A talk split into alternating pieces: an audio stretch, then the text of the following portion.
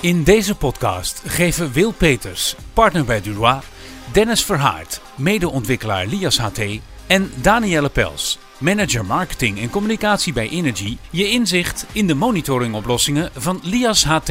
Hoe is Lias H T ontstaan? Voor welke fiscale middelen kan je het inzetten? Waarom vindt de Belastingdienst de monitoring zo belangrijk? Luister snel naar het laatste deel van onze serie van drie podcasts over horizontaal toezicht en fiscale beheersing. We zijn hier vandaag samen voor deel drie van de podcast rondom horizontaal toezicht, fiscale beheersing. Vandaag deel drie, die over de monitoringoplossingen gaan. Mijn naam is Danielle Pels, ik ben marketingmanager bij Energy. En ik zit hier samen met Dennis Verhaert en Wil Peters van Durois. Uh, kunnen jullie kort nog even zeggen wie jullie zijn? Goed, mijn naam is uh, Wil Peters, uh, registeraccountant, register-I D P-auditor uh, en uh, dagdagelijks actief op, uh, op het gebied van fiscale beheersing, bij gemeentes vooral. Nou, ik ben Dennis Verhaert en eigenlijk uh, de medeontwikkelaar van uh, Lias H T. Dankjewel voor jullie komst. We hebben het eerder in podcast deel één gehad over fiscale beheersing en de tweede podcast over horizontaal toezicht. We gaan nu in op uh, echt de monitoringoplossing, dus echt de tool van Lias H T. En eigenlijk is mijn eerste vraag, hoe is Lias H T ontstaan? Ja, dat is een goede vraag. Uh, dan moeten we terug naar uh, eigenlijk tweeduizend veertien al. Uh, bij mijn vorige werkgever heb ik een, uh, ja, een veertigtal B T W-onderzoeken gedaan bij uh, diverse gemeenten door heel Nederland. Uh, ik kreeg een laptopje mee, uh, een pc'tje met uh, Excel daarop. Uh, werd de data ingelezen zeg maar, in Excel. Honderdduizenden regels vaak. Uh, moest data gekoppeld worden, uh, formules gekoppeld worden. Excel liep vast. Uh, computer crashte, kon weer opnieuw beginnen. Toen heb ik Wil op een gegeven moment leren kennen. Uh, toen zijn wij uh, begonnen eigenlijk met een... Uh, met eigenlijk een uh, oplossing te bouwen in Arbutus, uh, Arbutus Analyzer. Dat is een andere softwareoplossing. Uh, alleen dat werd uh, bij de klant neergezet op locatie. We merkten uh, toen al zeg maar, dat gemeenten uh, het niet fijn vonden om data of eigenlijk een applicatie te implementeren op hun systemen. Uh, toen heb ik in tweeduizend zestien de stap gemaakt uh, naar Durois. Daar was Wil Peters ook werkzaam. Uh, en dan zijn we begonnen eigenlijk met een cloudoplossing te bouwen, zijn de Jamstone. En Jamstone is uh, uiteindelijk Lias H T geworden sinds november tweeduizend twintig. De oplossing hebben wij in tweeduizend zestien gebouwd in Herentals. Dat wil ik wel even benoemen. We hebben daar ons uh, eigenlijk een half jaar opgesloten. Uh, iedere, iedere middag lekkere Belgische broodjes. Uh, ja, waarom Herentals? Ik kom zelf uit West-Brabant. Het kantoor zat toen nog in Maastricht, tegenwoordig in Heerlen. Herentals was uh, precies middenin, dus allebei een uurtje rijden. En daar hebben wij uh, drie, vier dagen in de week gezeten voor een halfjaartje lang. Is Herentals België? Herentals België, sorry. Ah, ja, ja dus, ik uh, kende het niet. Ja, dus hij is eigenlijk, uh, eigenlijk in het buitenland is de tool ontwikkeld. Dus misschien kunnen we ook nog uh, eigenlijk de tool gaan neerzetten, eigenlijk misschien wel in België. Ja. Wie weet. Nou, mooie plannen. Um, welke fiscale middelen, voor welke fisca- fiscale middelen kan je dan Lias H T inzetten? Uh, Lias H T kun je inzetten voor uh, drie fiscale middelen. Dat zijn de, uh, de omzetbelasting, uh, uh, de werkkostenregeling en de vennootschappenbelasting. Tevens hebben wij een module ontwikkeld uh, om eigenlijk op basis van de begroting een mengpercentage te berekenen. En nu ga ik echt wel wat dieper op de, op de inhoud in, zeg maar. Maar gemeenten moeten uh, eigenlijk één keer per jaar op voorcalculatorische basis het mengpercentage berekenen. Dat doen wij met, eigenlijk, uh, eigenlijk met deze... deze module, mengpercentage begroting. En op basis van de werkelijke boekingen kun je het straks uh, uh, herberekenen op basis van jouw werkelijkheid. Ja, dus als ik het goed begrijp zijn er vier modules. Lias B T W, uh, Lias L H W K R, ja, en Lias, Lias V P B en Lias mengpercentage begroting. Ja, klopt ja. Oké, okay. ja. Oké, okay, um, welke financiële pakketten ondersteunt Lias H T daarin? Uh, op dit moment uh, ontsluiten we vier financiële pakketten. Zijn de, uh, het pakket van Centric, Kiet Financiën. Uh, twee pakketten van Unit vier zijn de Decade en Coda Financials. En uh, servicemiddelen van Pink Rokale. Mm-hmm, Oké, okay. Zijn er plannen om daar meer aan toe te voegen? Is dat nodig? Of? Uh, als de vraag zich toede, toedient, zeg maar, en de, ja, er zijn meerdere partijen of meerdere gemeenten uh, met een ander pakket, uh, eigenlijk zijn er deze vier. Dan willen we zeker die uh, implementatie uh, gaan starten, ja. Hm. ja. Okay. Nou hebben we het in de vorige podcast heel veel over gehad, over horizontaal toezicht en uh, ja, de, de, het, het belang van de Belastingdienst, het belang van de klant. Um, heeft die Belastingdienst nou ook nog inbreng gehad bij de ontwikkeling van de tool Lias H T? Uh, daar is het antwoord ja op. Uh, ik wil even terug, zeg maar, we zijn eigenlijk begonnen met de ontwikkeling van uh, Lias B T W. Uh, omdat ik zelf in, in een eerder stadium veel B T W-onderzoeken handmatig heb klaargezet. Uh, dus wij, of ik wist, zeg maar, goed waar de pijnpunten bij de klant lagen. Dus we zijn begonnen met het uh, ontwikkelen van Lias B T W. Daar hebben we op een gegeven moment ook de Belastingdienst bij aangesloten, want wij wilden um, ook de Belastingdienst hierin meenemen. Um, want eigenlijk de output van Lias B T W is eigenlijk de input voor een eventuele suppletie. Want onjuistheden in de financiële administratie halen we met Lias H T eruit.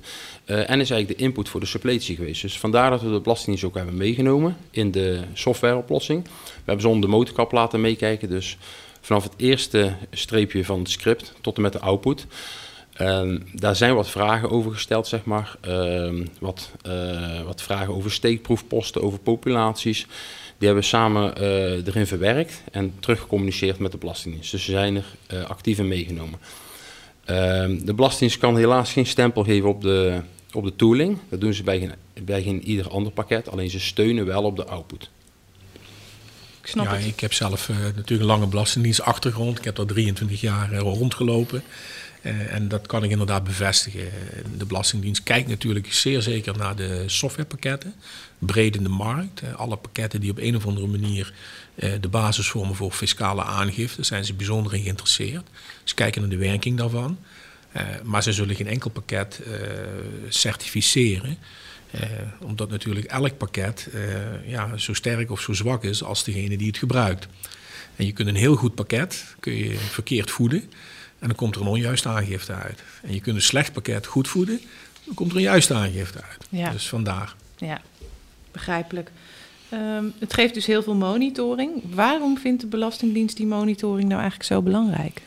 Ja, nu van Wil gaf dat ook eigenlijk al aan, maar uit onderzoek is ook gebleken uh, dat wanneer er uh, het uh, fiscale beheersingsraamwerk niet wordt gemonitord, deze minder in kwaliteit wordt. Uh, ja, je, je ziet dat bijvoorbeeld uh, de COSO, COSO is een internationale uh, organisatie die wereldwijd uh, uh, normen uitvaardigt op het vlak van uh, interne beheersing. En het COSO-framework is iets wat uh, ja, nogmaals een, een heel, over heel de wereld bekend is. Zij doen ook onderzoek en uit dat onderzoek is inderdaad naar voren gekomen, als jij gewoon een, een raamwerk niet toetst met enige regelmaat of het ook wel daadwerkelijk functioneert, dat het na een aantal jaren gewoon niet meer of veel minder effectief is. Dat is de reden dat uh, de Belastingdienst inzet op die, uh, op die monitoring. Je moet ook blijven monitoren. Ja, en dan nu Van Wil gaf ook al aan in zijn vorige podcast uh, dat uh, de Belastingdienst uitgaat van vertrouwen, maar niet vanuit blind vertrouwen. Dus de klanten moeten iets neerleggen. Dus uh, iets wat uit de software of de output komt, zeg maar. Daar moet, daar moet iets neergelegd worden. Dus we willen gewoon daadwerkelijk zien dat de aangifte die is ingediend eigenlijk juist is. Dat snap ik, maar hoe werkt Lias H T dan op hoofdlijnen? Ja, eigenlijk is het vrij eenvoudig. Uh, het is een softwareoplossing in de cloud. Uh, de klant krijgt eigenlijk een, een, een inlognaam en een wachtwoord. We hebben ook een twee tra- twee-staps authenticatie toegevoegd, dus uh, alles voor de veiligheid, want we, we pompen natuurlijk wel data van de klant um, in de cloud. Dus dat moet allemaal veilig uh, gebeuren.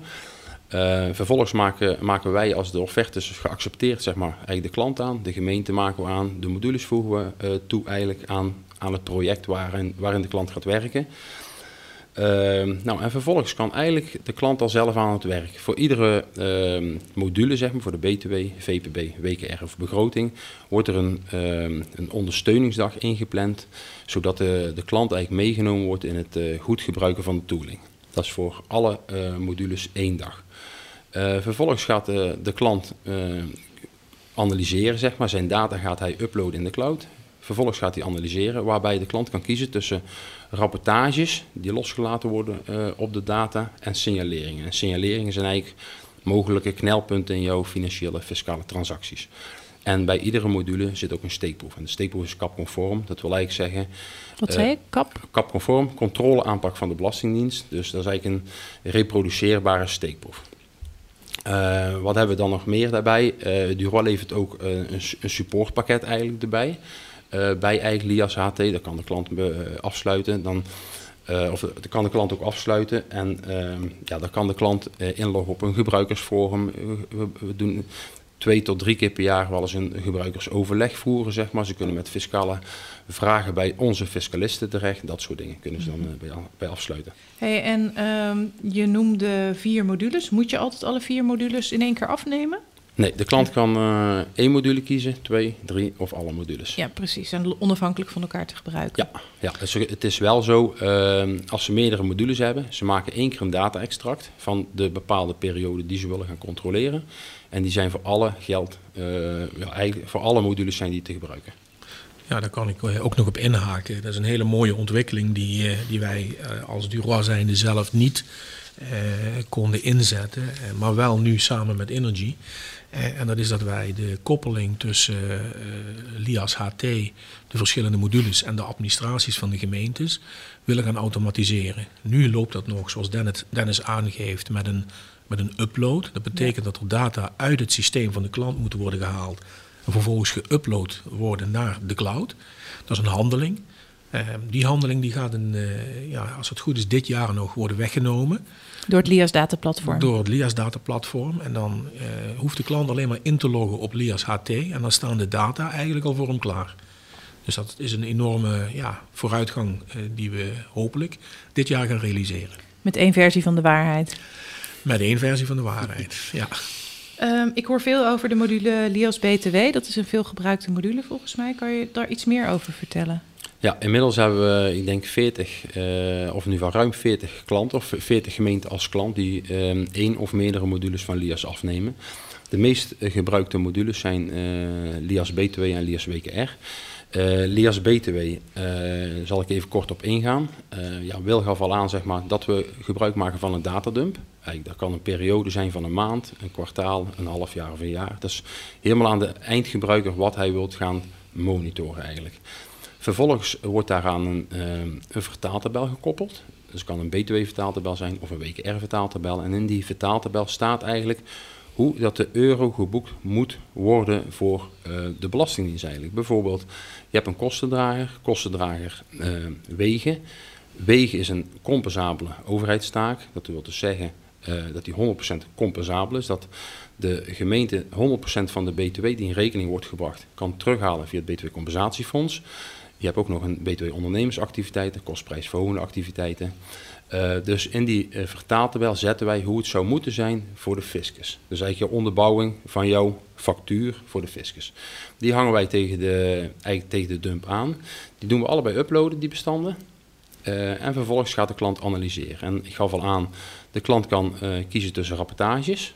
Rapportages zijn eigenlijk overzichten uit, uit de administratie. Platte overzichten, dus een kolommenbalans.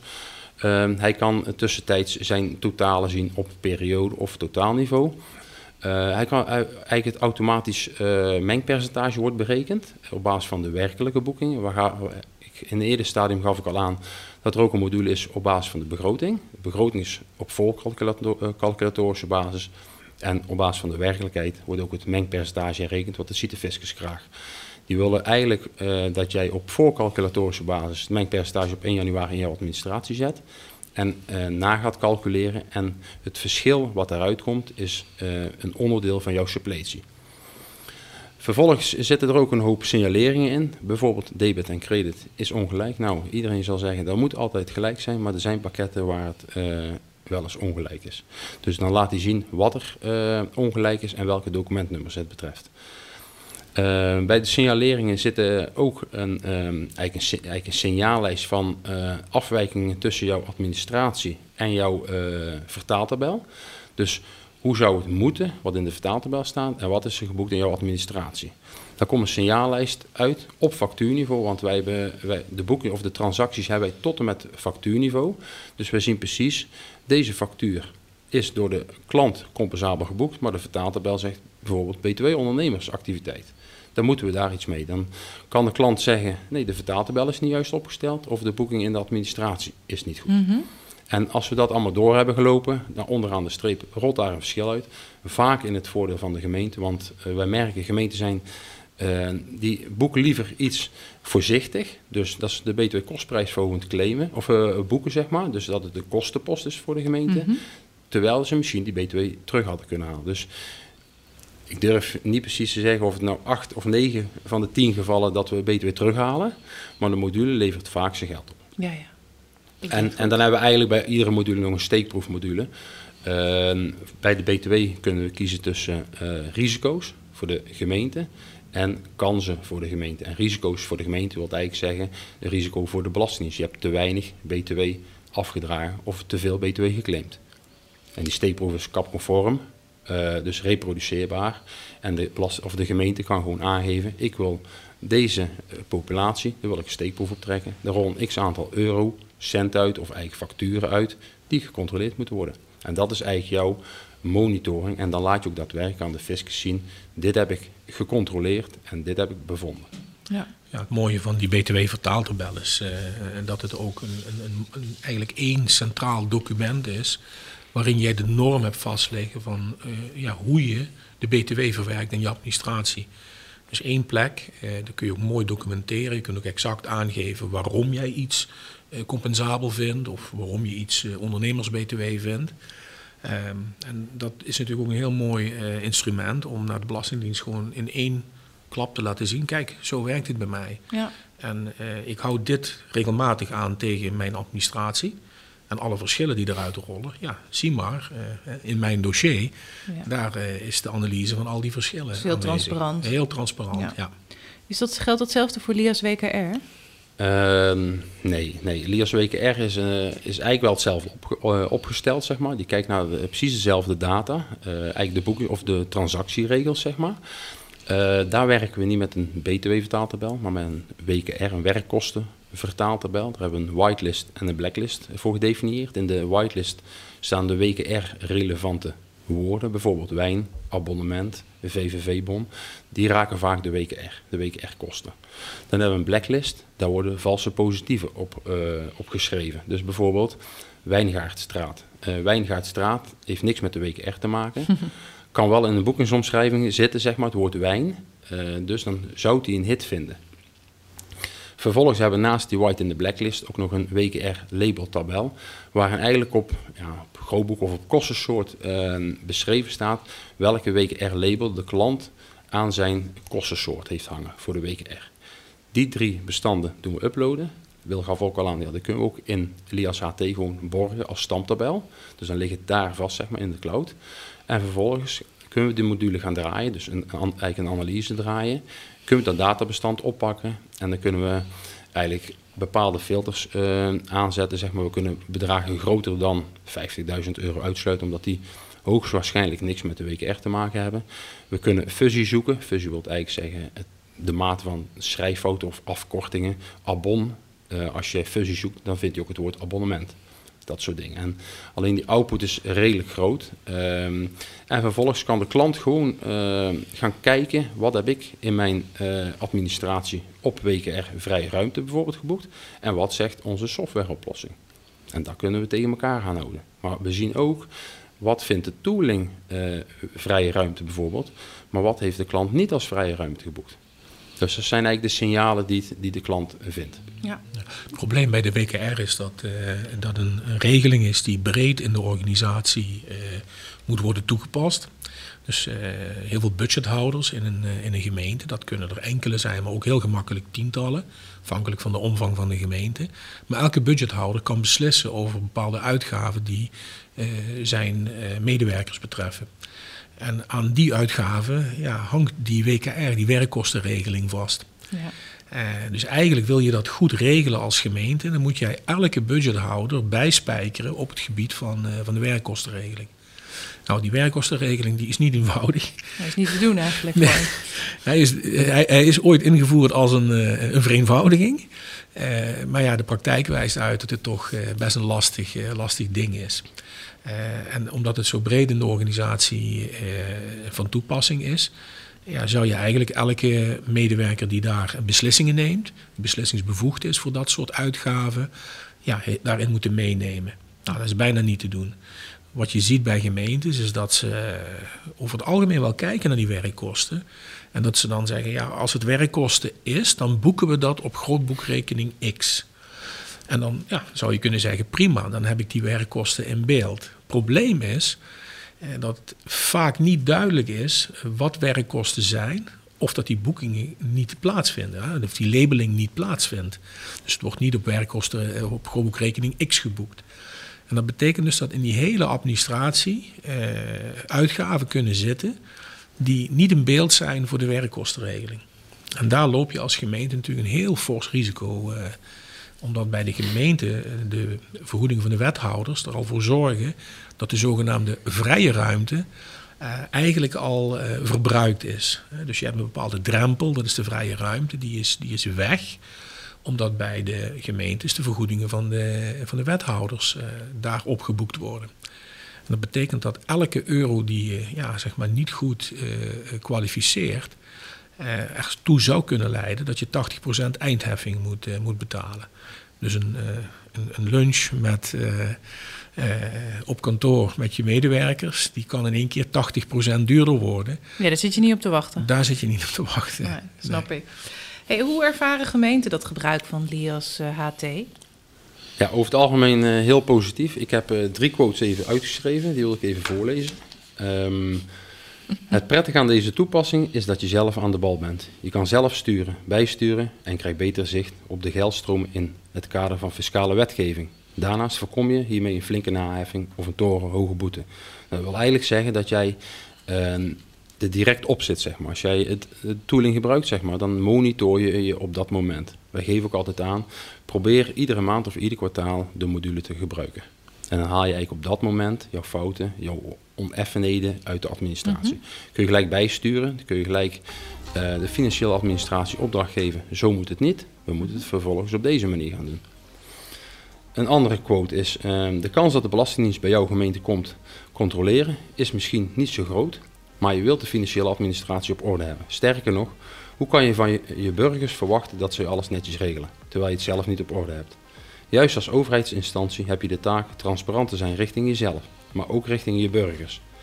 Daar komt bij dat het ook goed mogelijk is dat je als gemeente geld laat liggen. Nou, dat gaf ik al aan. Mm-hmm. In acht of negen van de tien gevallen halen we met deze module vaak geld terug. En de laatste die ik uh, voor wil lezen is, het voordeel, het voordeel van Lias H T is dat we zelf kunnen vaststellen dat wat we doen ook is wat de Belastingdienst van ons verwacht. We beheersen het proces helemaal zelf. Ik zou niet eens willen weten hoe we dat zouden moeten regelen als we er geen gebruik van maakten. Dat zijn mooie, zijn mooie quotes van de ja, ik klanten. Ik vind dat een mooie afsluiting voor, uh, voor de klantenervaringen. Hey, en dan als uh, rechtgeaarde Nederlander, wat kost dat nou, Lias H T? Ja, in ieder geval bijna niks zou ik zeggen, want het levert vaak geld op. Uh, maar we zijn hierin transparant. Uh, we, we doen het op basis van het inwoneraantal van de gemeente. Dus hoe groter de gemeente, hoe meer ze ook betalen uh, voor de licentie.